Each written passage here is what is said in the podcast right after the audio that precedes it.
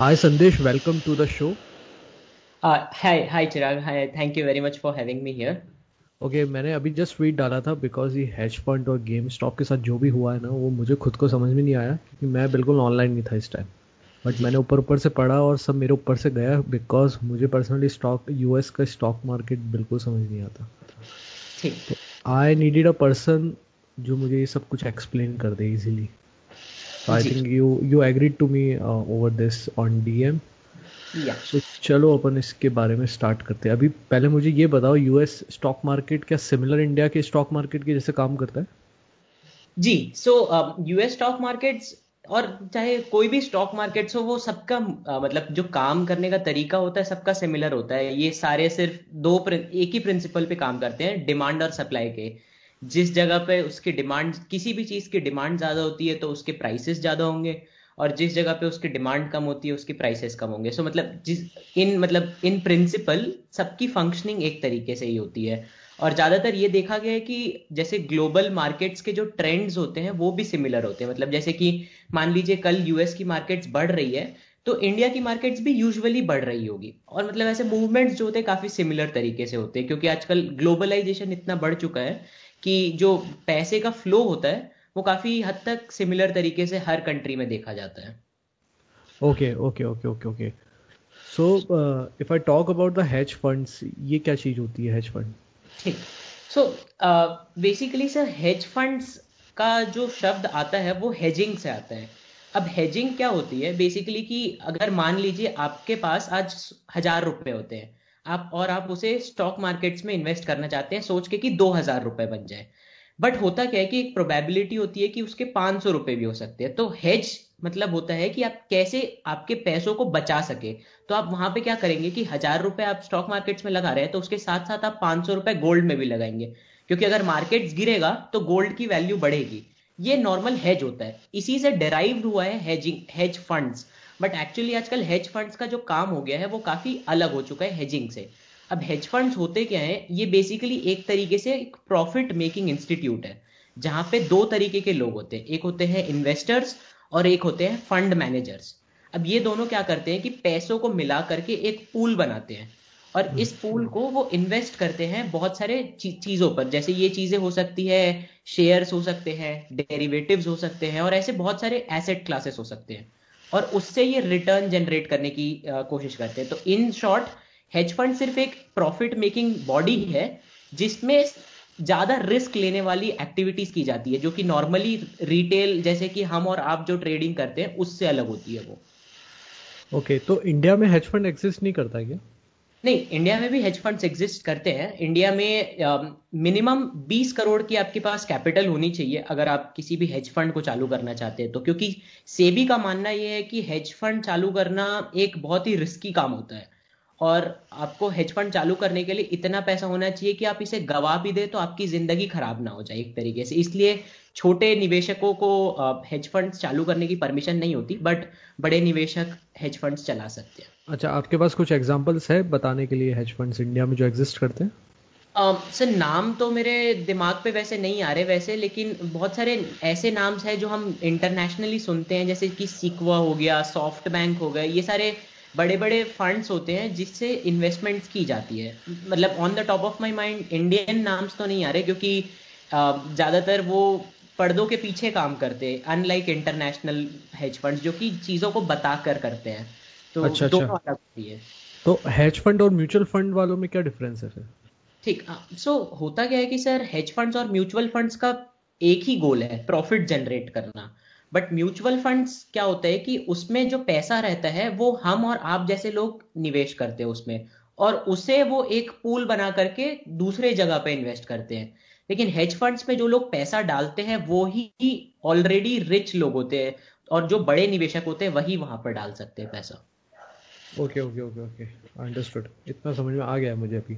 हम्म। अभी बात करते हैं गेम स्टॉप में। उसमें क्या हुआ? ठीक है। सो so, तो इसकी एक छोटी सी कहानी अगर आप मेरे को बोल इजाज़त दे उसको हाँ हाँ बिल्कुल बिल्कुल।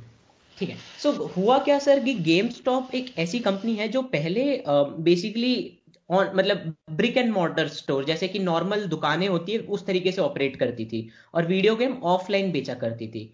बट हुआ क्या कि ये कोविड सिचुएशन के कारण उनकी सेल्स बहुत ही ज़्यादा तरीके से हिट हो गई क्योंकि कोई उनके दुकानों पर जाकर वीडियो गेम्स खरीद नहीं रहा था।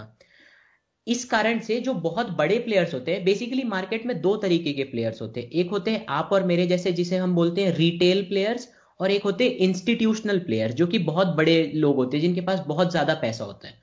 तो उन्होंने इंस्टीट्यूशनल प्लेयर्स ने बेसिकली क्या देखा कि ये जो कंपनी है, इसकी वैल्यू बहुत ही मतलब अब ना के बराबर रह गई है, क्योंकि ये जिस तरीके से ऑपरेट करती थी, कोरोना सिचुएशन के कारण ये और नहीं अच्छे से ऑपरेट कर सकेगी।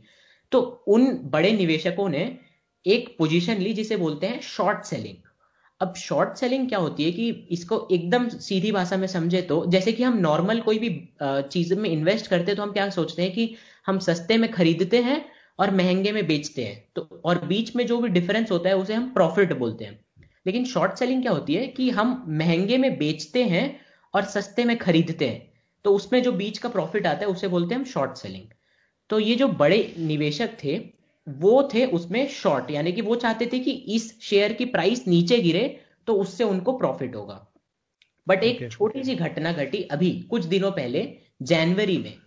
जनवरी में गेम स्टॉप ने अपने रिजल्ट्स निकाले। जैसे यहाँ इंडिया में भी होता है सर आपने सुना होगा कि क्वार्टरली रिजल्ट्स निकालती है कंपनियाँ अपने परफॉर्मेंसेस को बताने के लिए कि वो क्या कर रही है कैसे कर रही है है ना? तो उसी उसी कारण गेम स्टॉप ने अपने रिजल्ट्स निकाले। अब गेम स्टॉप ने क्या किया कि उसने अपना बिज़नेस किया चेंज उन्होंने देखा कि कोरोना सिचुएशन के कारण हम अगर सच में ऐसे ही ऑफलाइन तरीके से काम करते रहें तो हमारा बिज़नेस नहीं सस्टेन हो सकेगा। इसलिए उन्होंने ऑनलाइन बिज़नेस करना चालू कर दिया। अब इन्होंने जैसे ही ऑनलाइन बिज़नेस करना चालू किया इनकी रेवेन्यूज बढ़ गई 300 प्रतिशत जो कि बहुत ही ज़्यादा बड़ी अमाउंट होती है।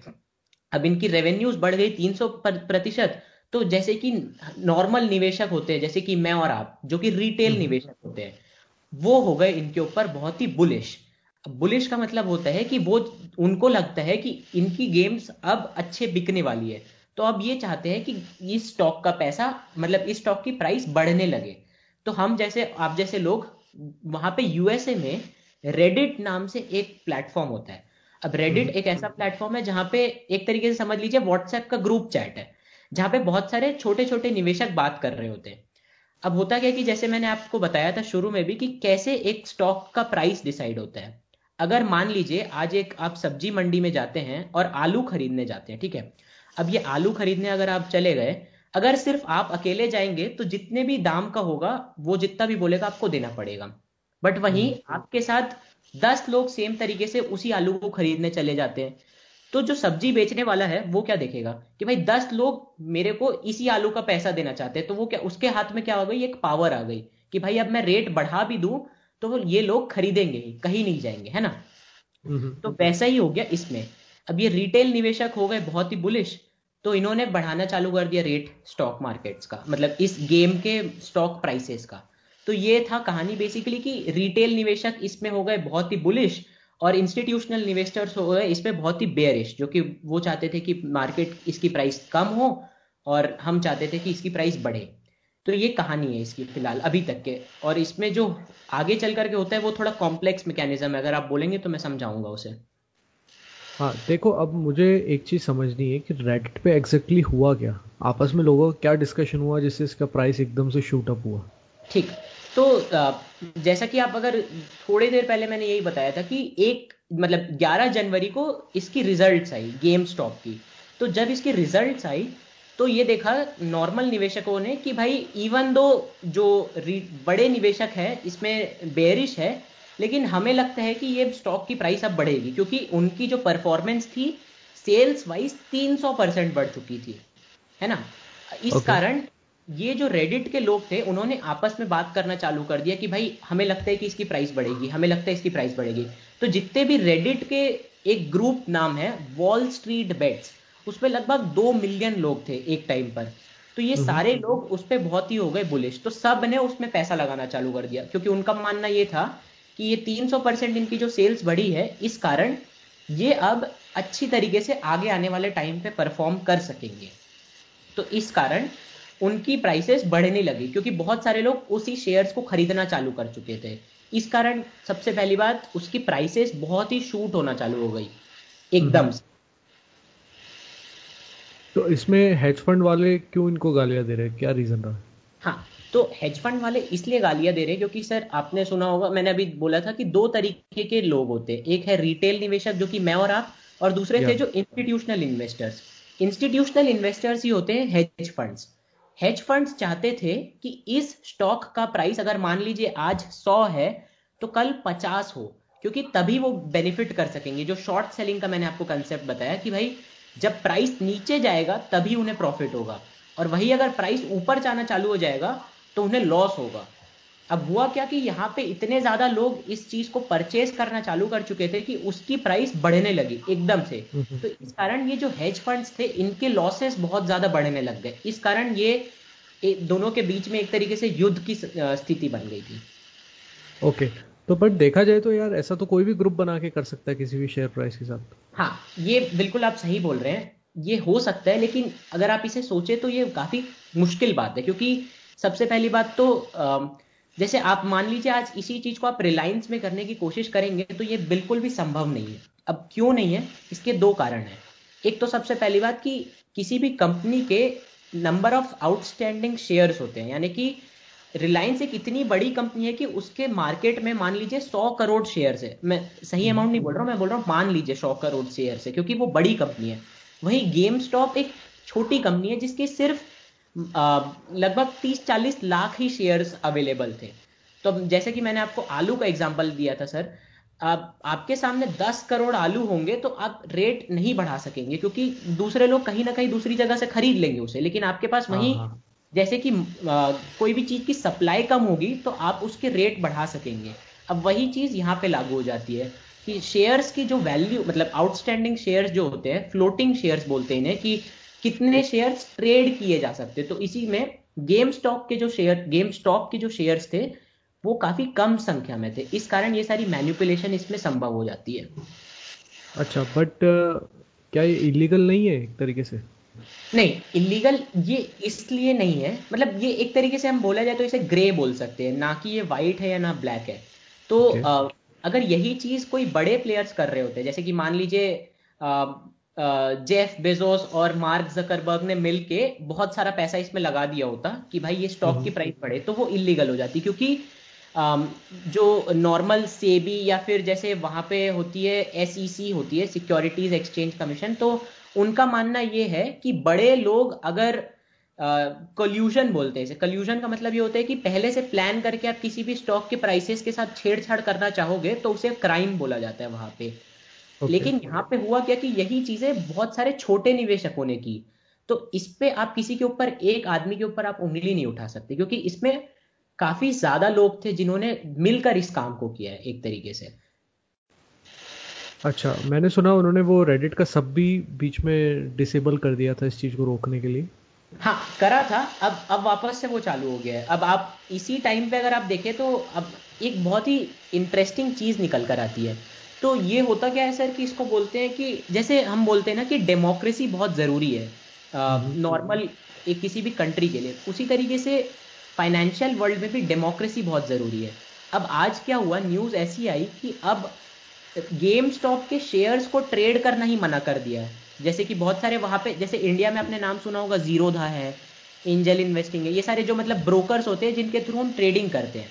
वैसे यूएसए में रॉबिनहुड नाम से एक बहुत ही ज़्यादा मतलब फ़ेमस जो ट्रेड ब्रोकर है उन्होंने इस ट्रेडिंग को ही बैन कर दिया है। तो इसमें क्यों हुआ ऐसा? इसके दो कारण है। पहला कारण यह है कि जो बहुत बड़े निवेशक थे वो लॉस कर रहे थे। तो अब अगर देखेंगे ना कि कभी भी छोटे निवेशकों को अगर लॉस होता है ना तो उसमें कभी भी स्टॉक मार्केट्स में कोई भी इंटरवेंशन नहीं होता। किसी भी बड़ी पार्टी के थ्रू उसमें इंटरवेंशन नहीं होता। अगर किसी भी छोटे निवेशक का लॉस हो रहा है तो बोलते हैं कि उसे होने दीजिए। बट वही इसी सिचुएशन में बड़े निवेशकों का लॉस हो रहा था। तो आज उसकी ट्रेडिंग रोक दी गई, क्योंकि अगर ट्रेडिंग चल रही होती तो उसके प्राइसेस और बढ़ते और बढ़ते जाते। और जैसे जैसे उसके प्राइसेस बढ़ते जाते, इन हेज फंड्स का नुकसान होते जाता। तो इस कारण बोलते हैं कि डेमोक्रेसी वापस से वहाँ पे भी एक तरीके से हार गई, क्योंकि वहाँ पर भी कुछ बड़े हाथों के कारण कुछ छोटों हाथों को यहाँ पे हारना पड़ा। इवन दो वो जीत चुके थे जो छोटे लोग थे वो जीते हुए थे असली असली तरीके से। लेकिन फिर भी हम्म। वहाँ पे ये देखा गया कि बड़े लोगों को साथ दिया गया मतलब एक तरीके से कंट्री में बड़े स्तर पर। तो अभी आपको क्या लगता है नेक्स्ट क्या होगा? क्या वो वापस शेयर्स गिरेंगे नीचे या फिर they put a ban on it और क्या करने वाले हैं? अभी तो मेरे हिसाब से वे इस पे बैन लगा के ही रखेंगे क्योंकि सर बात ऐसी है कि अगर उन्होंने खोल दिया तो अब वापस से ये जो रिटेलर्स थे ये ये न्यूज़ इतनी ज़्यादा फैल चुकी है कि सबको एक ही स्टॉक पे इन्वेस्ट करना है जिसका नाम है गेम स्टॉक अब जैसे कि मैंने आपको आलू का एग्ज़ाम्पल दिया था अब सब लोग एक ही आलू को वापस से खरीदना चालू कर देंगे तो उसके दाम बढ़ना चालू हो जाएँगे. तो ये हम्म। इसे एक तरीके से अभी तो मेरे हिसाब से इन लोग रोक के ही रखेंगे क्योंकि अगर वापस से आलू के दाम बढ़े तो जिनको सबसे ज़्यादा यहाँ पे नुकसान होगा वो सबसे बड़े खिलाड़ी होंगे. और वो नहीं होने देंगे। इसके कारण बीच में पीछे पॉलिटिक्स आएगी। वो किस तरीके से चीज़ों को घे मतलब एक तरीके से मैनिपुलेट करके बंद करवाते हैं वो देखने वाली इंटरेस्टिंग बात होगी यहाँ पे। अच्छा ऐसा इंडिया में कभी हुआ है क्या स्टॉक मार्केट में? Um, सर इंडिया में ये नहीं हुआ है क्योंकि इंडिया में एक लिमिट होती है सर्किट लिमिट बोलते हैं जैसे हम। इंडिया में किसी भी स्टॉक के प्राइस एक दिन में 20 परसेंट से ना ऊपर जा सकती है ना नीचे जा सकती है। उसके बाद उसकी ट्रेडिंग ऑटोमेटिक उस दिन के लिए बंद की, कर दी जाती है।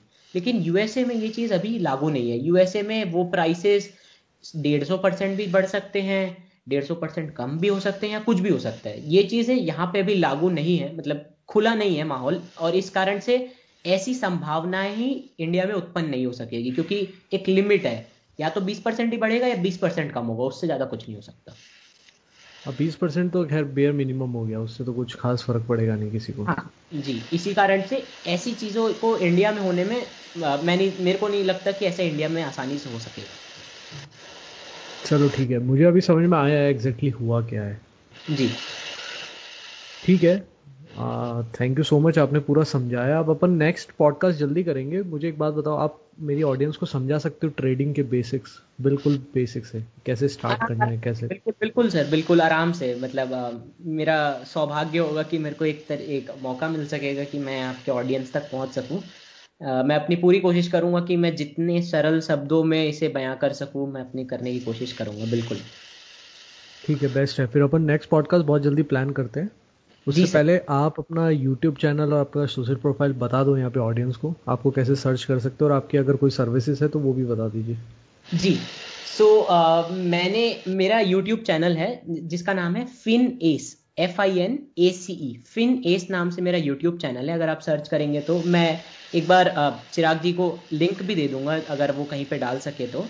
और मेरा इंस्टाग्राम प्रोफ़ाइल है धोलकिया संदेश नाम से। मैं दोनों ही लिंक्स आपको दे दूँगा अगर आप उसे कहीं पे भी डाल सके। तो मेरे लिए काफ़ी सौभाग्य की बात होगी और फ़िलहाल मैं ऐसे कोई सर्विसेज़ प्रोवाइड नहीं करता। मैं चाहता हूँ कि जितना मैं ज्ञान शेयर कर सकूँ जितना मुझे आता है उसमें ही मेरा मतलब एक तरीके से भलाई हो वैसा है मेरी this is this is what I am looking for in people here आपने बहुत अच्छी बात बोली कि वैल्यू प्रोवाइड आप जितनी कर सकते हो बहुत अच्छी चीज़ है। जी। चलो थैंक यू सो मच अपन एक नेक्स्ट पॉडकास्ट बहुत ही जल्दी रिकॉर्ड करते हैं फिर। Thank you thank you Chirag ji. मैं आपको दोनों ही मेरे इंस्टाग्राम का हाँ वो लिंक्स मुझे आप भेज दो मैं थंबनेल के अंदर लगा दूँगा। जी thank you very much Chirag ji opportunity okay. देने के लिए। और बताइएगा मेरे को अगर ये कहीं पे आप अपलोड करते हैं तो ताकि हाँ, मैं बस अभी अपलोड कर रहा हूँ within half an hour thank you very much have a good day have a good day okay thanks for coming bye bye